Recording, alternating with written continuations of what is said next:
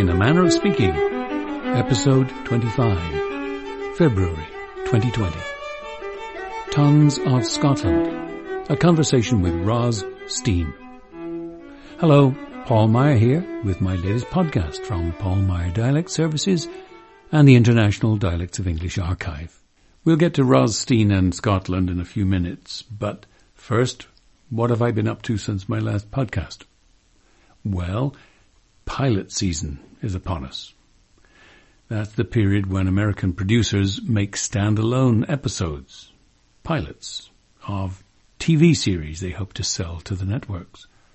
That means a lot of work for dialect coaches like me, helping actors prepare for these important auditions. This month I've been coaching Australian, Russian, and all kinds of British accents and dialects for pilot season. See my Skype coaching page on Palmyre dot com to learn about this distance coaching service. And I've been working on several productions too. One Man, Two Governors and Dear Lupin, both British plays. By the Bog of Cats and The Man of No Importance, both Irish plays. Yet another production of Fiddler on the Roof, Yiddish and Russian accents of course.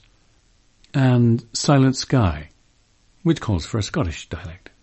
Very apropos this podcast. For musicals and plays that are frequently produced, I lease my dialect designs to companies producing them. I make a separate recording for each character and coach the actor through every line he or she speaks. This has proved particularly popular with theatre companies that don't have the budget for a resident dialect coach. I've never heard of any other coach offering this service. Again, all the details at Palmyre dot com. My library now has nearly one hundred fifty shows, from Angels in America to You Can't Take It With You. Now, what's become a favourite with listeners? Guess that accent. Last time I played this clip and challenged you to say where on the planet the speaker grew up. A couple years later down the road, I get a phone call. Can we adopt a dog? From my son and my wife. I wanted a jet black dog. They showed me a picture. Again, when they showed me a picture, it was basically a redhead, and I said, no way. They brought him home, and to this day, seven years later, he's my favorite friend. If you guessed Massachusetts, congratulations. It was IDEA's Massachusetts fifteen, submitted by Associate Editor Bryn Austin. The subject was born and raised in Fall River, fifty miles south of Boston, but lived most of his life in the greater Boston area. To hear the whole recording, search for Massachusetts fifteen at dialects archive dot com. Now here's this month's challenge. Where did this speaker spend her formative years? I am graduate uh, university and work uh, in um, in some factory like engineer twenty years. And in fifty-eight, I come to United States and start studying English. Get the answer next time on In a Manner of Speaking. My guest this month is Ros Steen, Professor Emeritus and Fellow of the Royal Conservatoire of Scotland, and a famous Glasgow-based voice coach for theatre, film and television, with over two hundred fifty credits to her name. She is also IDEA's Associate Editor for Scotland. For more information about Ros, please see the In a Manner of Speaking webpage devoted to this podcast at Palmyre dot com. So, Ros, lovely to speak with you. We've been working together for years and years and years and yet have never spoken, but thanks to the wonders of the internet, we, uh, we're finally talking face to face and doing a wonderful podcast on all things to do with Scottish language and dialect. But first of all, Ros Steen doesn't sound a particularly Scottish name. It's not. My parents grew up in Scotland. My one set of grandparents grew up in Scotland, but the other set of grandparents were immigrants from really, I suppose now, what they called the Pale of Settlement, you call Lithuania, and they came with the wave of Jewish immigration towards the end of the nineteenth century. Got it. Uh, but Steen's my husband's name, not mine, but they have a similar story. Great. So w- what part of Scotland did you grow up in? Glasgow. And and you've lived in Glasgow almost your entire life? Yes, yes. A true native. So let's start off with you telling me about Scotland's three official languages. I think that most people understand that there is a thing called Irish, which is a separate language, and people understand that there's Welsh, a separate language from the Welsh English, but I think it's less well known worldwide that Scottish has its own language unintelligible to English speakers, right? Well, not completely unintelligible, I would say, and there's a debate really as to whether Scots is a completely separate language or the broader form, if you like, of Scottish English, and that Scots speakers are on a continuum, if you like, from standard Scottish English right through to Scots. But Scots is recognised as an official language, a minority language.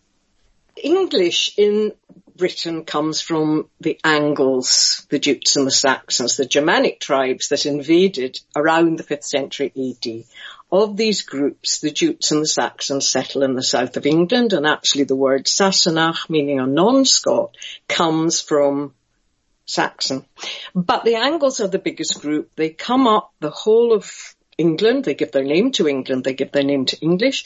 They come up through Northumbria, which is in the northeast of England, just south of the border with Scotland, and they come over, which is now the border with Scotland, right up to Edinburgh, and they bring their tongue with them. There are similarities between speech in Northumberland and Scotland, but Scotland is, at that time, give or take, is a separate nation. It's a kingdom with its own king, its own parliament, its own legal system, its own education, its language, and how that Anglo-Saxon tongue develops differently north of the border to south of the border in Northumberland is part of, how can I put it, it's part of the fact that whether something has the status of a language or a dialect is not totally dependent on linguistic factors, in fact, but historical, political, cultural ones. One has heard the phrase, a language is a dialect with an army. And a navy, absolutely, Max Weinreich. That is exactly right. There are other factors at play that, apart from the purely linguistic, and even then, there's no complete universal agreement between scholars about what makes a language, what makes a dialect. For our purposes, well into the medieval period and so on, Scots is used as a separate language of a separate country for all purposes. And there's a wonderful literature, wonderful medieval literature in Scots. But what happens, to be very broad brushstroke, is that when Elizabeth the First of England, that is Shakespeare's Elizabeth, when Elizabeth the First of England dies, she has no children, as we know. She never married, she had no children. And James the Sixth of Scotland, who was Mary Queen of Scots' son, becomes James the First of England. And the court moves down to London. As you can imagine, English begins to have dominance over Scots now. Over the centuries, Scots becomes relegated to the status of a dialect. So Scotland becomes part of Britain in that way. The language becomes to be regarded over the centuries as bad English or slang. And there are people that would say that today, that it's not proper English. Well, it's not. It's proper Scots, however. There we have it, until there are attempts in the twentieth century to revitalise the language. One of the problems, as I'm sure you know and you, your um, listeners are aware, is that when you revitalise a language, you can run into problems of it being slightly artificially constructed. If you start using old words that people don't use now, then you run the risk of incomprehension, and you run the risk of it possibly being slightly stilted, slightly artificial. In listening to Scots, depending on how strong it is, it might indeed be not comprehensible to some people, although you may still recognise within it some words that you would understand, you would know. For others, you might have to go to a glossary. So, so this is quite different then from the status of, of Irish within Ireland and Welsh within within Wales, that where those are completely separate languages, incomprehensible to English, correct? Well, the reason that Irish and we- Welsh are incomprehensible to English is because they come from a Celtic root. So does Scottish Gaelic, and that's a completely different branch of the Indo-European languages than the Germanic root. Scots and English are cognate because they come from the same Germanic root. That's why I say it may not be quite as incomprehensible as Scottish Gaelic would be for me. It would be like learning a completely different language. It doesn't look like English. It's not pronounced as English. I would be learning it as a foreign language, as, as I learn Swedish or an African language or anything else. There's nothing cognate about it. But with Scots and Scottish English, there is. And that's where the contention, the contentious debate is as to whether Scots is completely separate as a language or actually is a form of English that is has strong features of its own. Can you demonstrate uh, these different shades I, of, of language uh, and their varying levels of uh, intelligibility to an English speaker? Well, if I give you what I would call a small piece written in Scottish English, and I'll, I'll just speak it to you now. It's a fine old machine, I assured them, then slipped in a quick commercial which glossed over the typewriter's crucial lack of the letter I. I'll give you a wee demo if you like. Adjusting the creased sheet of paper, I briskly typed. There, how's that? He shrugged his skinny shoulders. Hanged if I know. Haven't I got my reading specs? He tugged from his pocket a hanky so clatty it would have been the talk of the steamy. Now, that's a good example of Scottish English in that, I hope, there, there are lots of things you would understand in there, your listeners would understand. He shrugged his skinny shoulders. He tugged from his pocket a hanky. I assured him, then slipped into a commercial. So quite a lot of that you could actually, uh, you could actually say an R P, for example, if you wanted to. But then you've got old, A U L D for old. You've got we, meaning small or little, everybody knows that one. You've got a little grammatical change in the word havene, have not, that ne, uh, we have canny, dinny, that nee that goes on to words is a grammatical difference. I had clarty or clatty for dirty, right? Clatty is dirty. And then you've got the talk of the steamy. The steamy was the wash houses that people in Glasgow in the old days who didn't have washing machines and all of that, they would go to the steamy. They would take their washing to the steamy and, you know, they'd wash it there. A laundry, really. Well, the talk of the steamy was gossip, you know, hot gossip. Or he or she was the talk of the steamy because of what they'd done. So, but there's a lot of English in that. So that's what we call Scottish English. I would say it's Scottish English in as much as there are Scots words in it.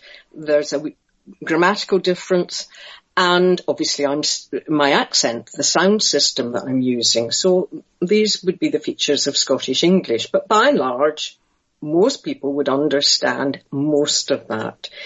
If I give you a stronger Scots piece of text, Lenny Buchan was harrigal thin, his knees as knobbly as twa peas stuck in a pair of drinking straws.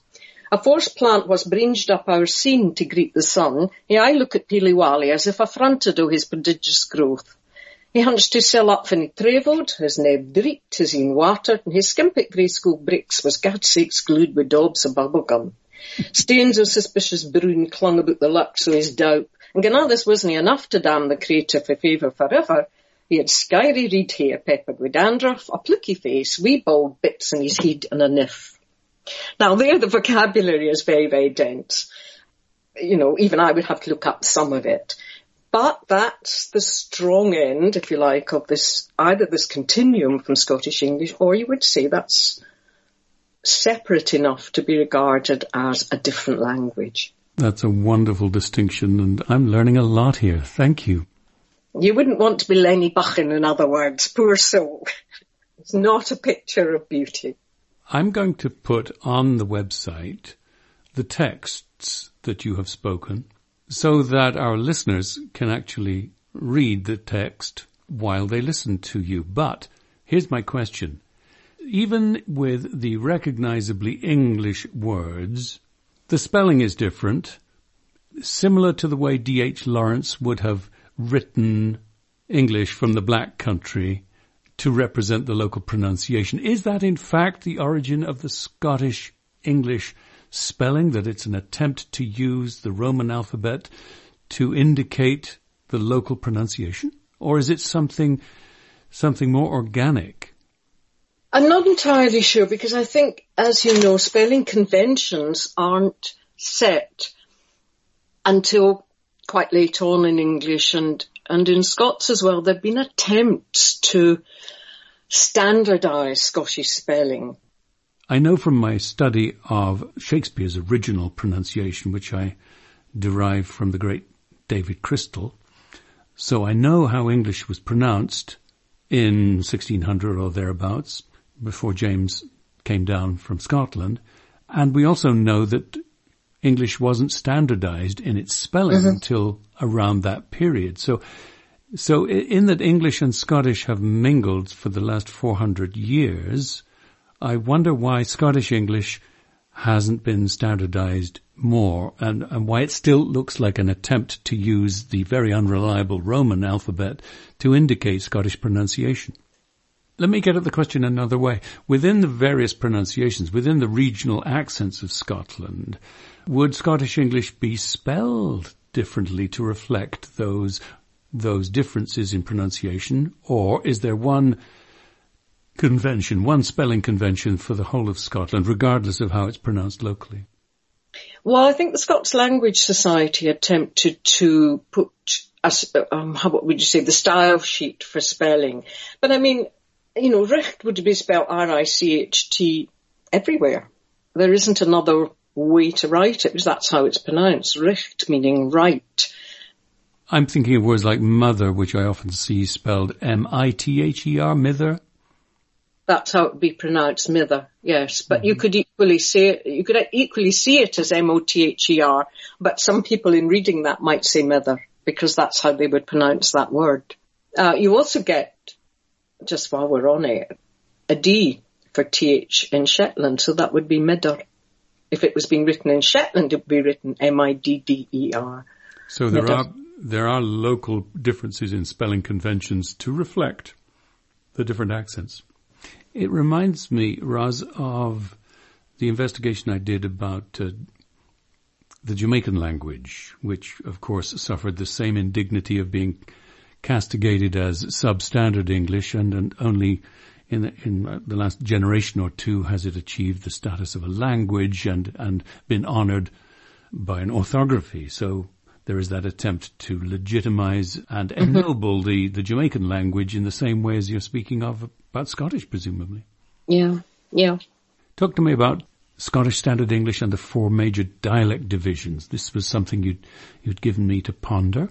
And a fifth being outside Scotland, you'd say. That would, that yes. intrigued me. Yes.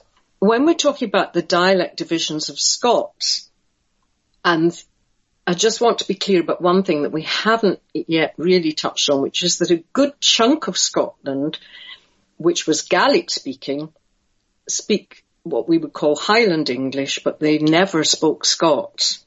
So the four dialect divisions within Scotland, big dialect divisions, if you start at the top of the map, if you're looking at Scotland, off the mainland coast, they'll have two boxes of archipelagos. One is Orkney, which is the one that's nearer the mainland coast of Scotland, and the other is Shetland, which is even further out, although it doesn't look like it on the map, but they are quite far out. In fact, Shetland is almost halfway between Norway and Scotland. So the dialects of Orkney and Shetland are what's called insular Scots, and they are both influenced by Scandinavian. Can you give us a little sample? Ooh, I can, if you give me a minute to find something.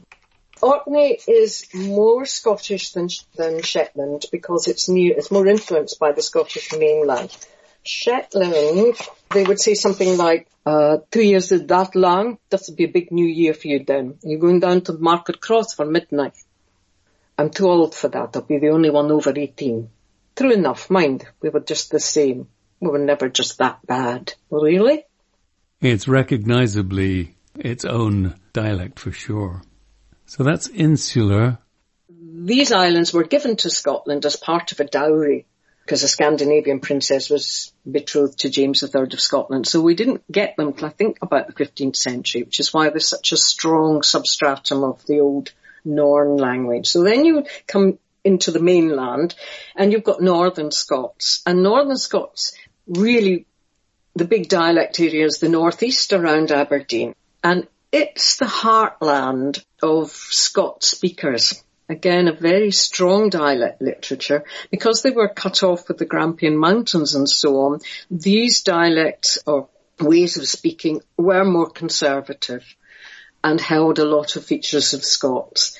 There are pockets of Northern Scots a, a little bit further up in Cape Ness, but they're surrounded really by um, what were Gaelic speakers and now Highland English speakers. Can you give us an example of Northern Scots? Oh, right. There's nothing I hear folks speaking that way. I just got all the broad historic that could possibly give them. So that's letting them see, and I'm not caring a dite about their English, that I'm a native of this bit of Scotland. I'd very much like to keep our native tongue alive. And there's nothing bothers me more when I'm in company to hear my own folk coming away with great long gashes of English, more or less. Something like that. Just as a sidebar, I was thinking of all the Scottish films and actors that I knew, and uh, uh, Billy Connolly, who is a Glaswegian, came mm-hmm. to mind playing Mister John Brown, an Aberdeen man, uh, in the film Missus Brown with Judi Dench. And I, I, it occurred to me to ask you, uh, how's Billy Connolly's Aberdeenshire? I have a feeling that there was a, a modification of the way he spoke, but I'm not sure there was any particular attempt to make him Aberdeen. Okay, Northern Scots, num- number three. So that's your Northern Scots. And then you come into the central region, which is by far where most people live, really. And that's broadly divided into East Central, which you would say is where Edinburgh would be the big centre there, but also a bit north of the Forth. You've got Fife, Dundee and so on. And West Central, and Glasgow would be the big influence there. And then you've got Southern Scots, the borders. The speech of Southern Scots, it's not so much that it's strongly dialect, to my ear anyway, like the North East. It's just a holding of identity in the sound. It shares a lot of characteristics with the border ballads. And of course, as you know, the borders were, they were called the debatable lands. There was fighting for centuries between England and Scotland over the borders and who they belonged to and so on. And a lot of the balladry of the time captured that almost lawless Wild West period. And the border ballads, like all the folk ballads really in, in Scotland and elsewhere, I would assume, are simple, direct, clear. I think of the curlews on the moor, really, and the way the bird song and the music of the, some of the border ballads goes into the speech. That's how I think, anyway, of Southern Scots. So the play that I worked on, a wonderful play that became one of the seminal plays of modern Scottish writing called Bondagers. I'm just looking for it now. I worked on a revival of it again recently. And the Bondagers, in the old farming system, sort of the turn of the century, when a, a man was hired to work on a farm, they had to provide a female worker along with them. And these women were called bondagers. I mean, sometimes they were maybe a sister, a family member, but very often they weren't. They were women that worked. If I think of a tune from, if I think of a border ballad, so I'm thinking of tune, directness, simplicity. So you get something like, Ettrick Forest is a seemly forest, in it grows mony a rowan tree. And you get that rising phrase, and you get it in the speech. Um, no, really, I didn't. I didn't like the heart. And then I kind of didn't, didn't fancy the heart. Well, that was just all oh, the fashion, you see, for, for the borders. And there were, well, you got new good for the harvest, or that was your new good for the harvest. That's slightly back ah that you get all down the East Coast, the heart, the heart. And the simplicity, uh, you know, you would hear, I'm a shepherd. My father was a shepherd now, you see, in Moffat Water, just over the top of the hill. Simple, clear tune. Uh, I can't explain uh, the identity of being Scots on that side of the border. So that's the the fifth area outside Scotland that you're speaking of, right? Ah, now the fifth area outside Scotland is Ullans or Ulster Scots, and it's a pocket of Scots influence speech in part of Northern Ireland that came about because, again, James the First sent people from Scotland to settle lands that he had taken away from the Ulster chiefs. Can you um, think of any plays or films that explore that yeah, culture? The one play that I worked on that had Ulster Scots in it, and where I first heard it actually, is a play called Heritage by Nicola McCartney, which again has become a real kind of modern Scottish classic. But I don't think I have that enough in my head to do it for you. But you will get examples of it on, on the internet, and it is a mixture. Most people forget how very, very close in miles Northern Ireland and Scotland are. Absolutely, and the traffic between them. Here's a question. I worked, uh, perhaps you have too, on Brian Friel's translations, very much the story of how the colonial English came into Ireland, mm-hmm. redrew the map, renamed the towns, outlawed the speaking of Irish. Yeah. And I wondered, was there a similar hegemony by the English in Scotland? Yes, absolutely. When it comes to Scottish Gaelic, that's exactly what happened. After the Jacobite Rebellion, when well, that was the attempt to put a Stuart king, the last of the Stuart kings, Bonnie Prince Charlie, on the throne, when that was defeated by the English, they set out to really, I suppose you would say now, to smash the Gaelic culture. They forbade people, the Highlanders, to speak Gaelic. They forbade them to wear the tartan. They forbade, they wanted to dismantle the clan system and so on. Those people that spoke Gaelic had to speak English and went straight into speaking English, and they never spoke Scots. That's where the Highland English sound or accent comes from. It comes from this Gaelic substratum, even though a very small percentage of people are monoglot, well, a very small percentage of people are Gaelic speakers altogether. It's something like one percent of the population in the last census, and of those, very few will be monoglot speakers because the children all learn English when they go to school. That's exactly what happened to Gaelic. They were forbidden to speak it. Can you give us an example of what you're speaking of? I can give you an example of Highland English, but not Gaelic. I don't speak Gaelic at all. So I would say that uh, Highland English sound, I tend to think of the phrase Lewis, Harris and Rum. Lewis, that very tight U sound, comes from from the Gaelic Harris, well, slightly back R, and Rum, which is not quite an R, but an E. But also, it's uh, you get the devoicing of cheers for chairs uh, and so on. Uh, what else do you get? I think of it as, I think sometimes of these places, of Lewis and Harris and so on, as being thin places. And by that I mean places where the boundary between, you would say, maybe the, the material world and uh, the spiritual world are not, it's thin, that boundary, shall we say. What else can I say about it? The Celtic ancestry in it is still, you know, strong. Hospitality, music, clan loyalties, that sort of thing, I would say. And some of our words, of course, some of the Gaelic words like Cayley and Cairn and Claymore came into Scots. That's my feel of it. That's, that's great. I'm going to ask you now to read that little piece of the New Testament, which you say illustrates the difficulties of language revitalization. This is the story of the birth of Jesus Christ. His mother Mary was trysted till Joseph, but afore they were married, she was fun to be with bairn by the Holy Spirit. Her husband Joseph, honest man, had nae mind to affront her afore the world, and was for bracking off their tryst hindlin-wise. And say he was e'en Etland today, when an angel of the Lord kithed till him in a dream and said till him, Joseph, son of David, be nane feared to tak Mary, your trysted wife, until your hame.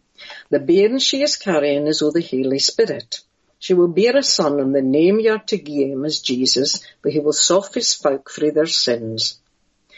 Ah, this happened, at the word spoken by the Lord through the prophet micht be fulfilled. Behold, the virgin will book and bear a son, and they will ca' his name Emmanuel, that is, God wi' us.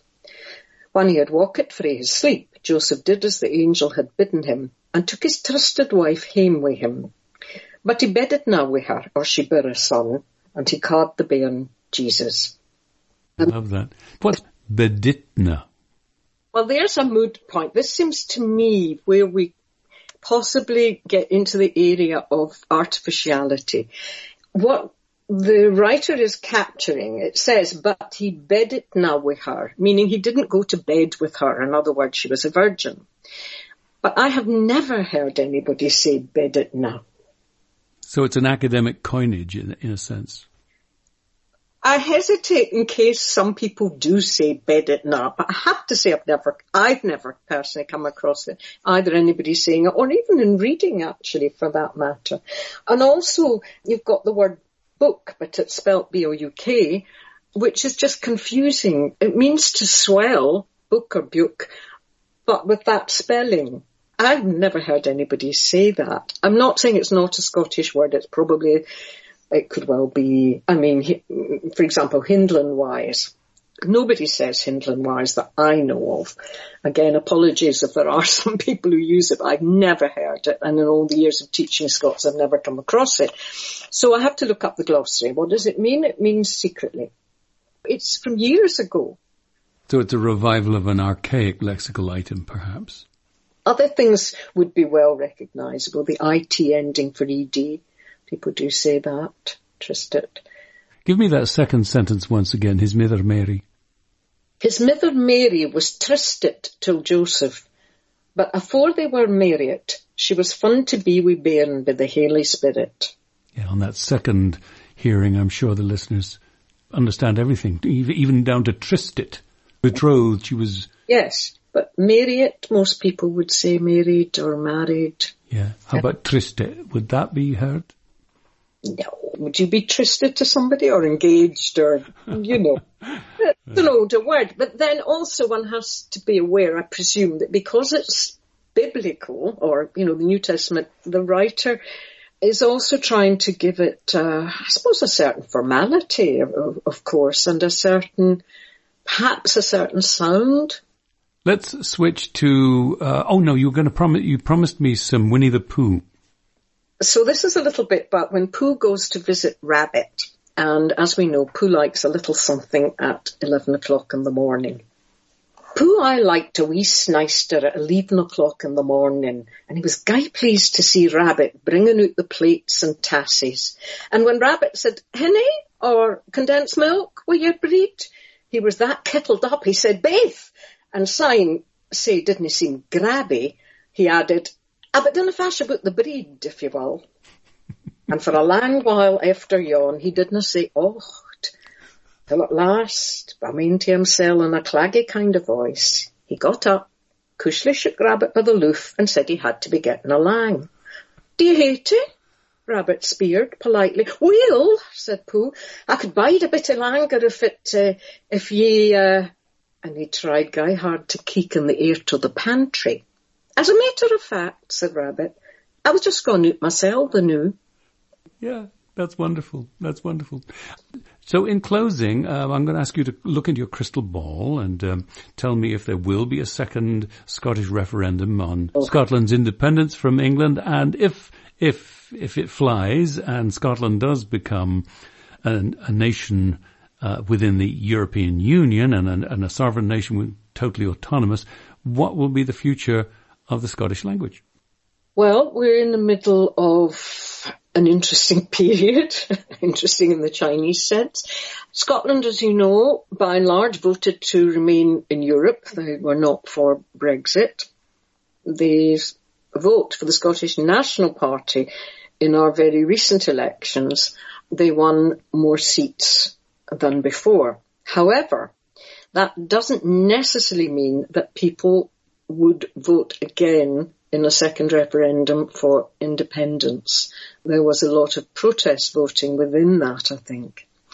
And the first referendum, or the only referendum we've had on the subject, there was quite a majority that voted not to be independent Scotland. If there's a second referendum, if Scotland were to become, again, a separate nation, that's an interesting question about Scots, because ninety-nine percent of the country identified speaking English in the last census. And would Scots get, would we start writing the laws in Scots, and would we start changing our education system so everybody spoke it? I'm not sure really that that would happen. But we're still only talking about a small percentage of people that would speak it. And if you are going to have Scots as a full-blown language, what would be the Scots word for computer or digital or all the things, technological terms? Uh, are we going to change our medical terms into Scots? I don't know is the answer as to whether English would ever in that way be driven out and replaced by Scots. I think it unlikely, but that's as far as my crystal ball takes me at the moment. I think that was uh, a little murky, but there's definitely some shapes taking place within that crystal ball. So thank you so very much, Ros. Thank you for asking me. And thanks to you for joining Ros Steen and me, Paul Meyer. The texts from which Professor Steen quoted are used under the copyright doctrine of fair use. And you can read those texts on the webpage for this podcast at paul meyer dot com. Please follow Paul Meyer Dialect Services on Facebook and me on Twitter at Dialect Paul. And if you want to learn to talk like a Scot, my book, The General Scottish Dialect, available on my website and Amazon in several formats, will be of interest to you. It's also part of my Dialects of the British Isles and Accents and Dialects for Stage and Screen. My guest next month is Micah Espinosa, professor in the School of Film, Dance and Theater at Arizona State University in Tempe, Arizona. Professor Espinosa will be parsing the terms in the linguistic constellation that includes Spanish, Hispanic, Latina, Latino, Latinx, and the issues of interest that arise from them in theater and film and the wider world. Next time, in a manner of speaking.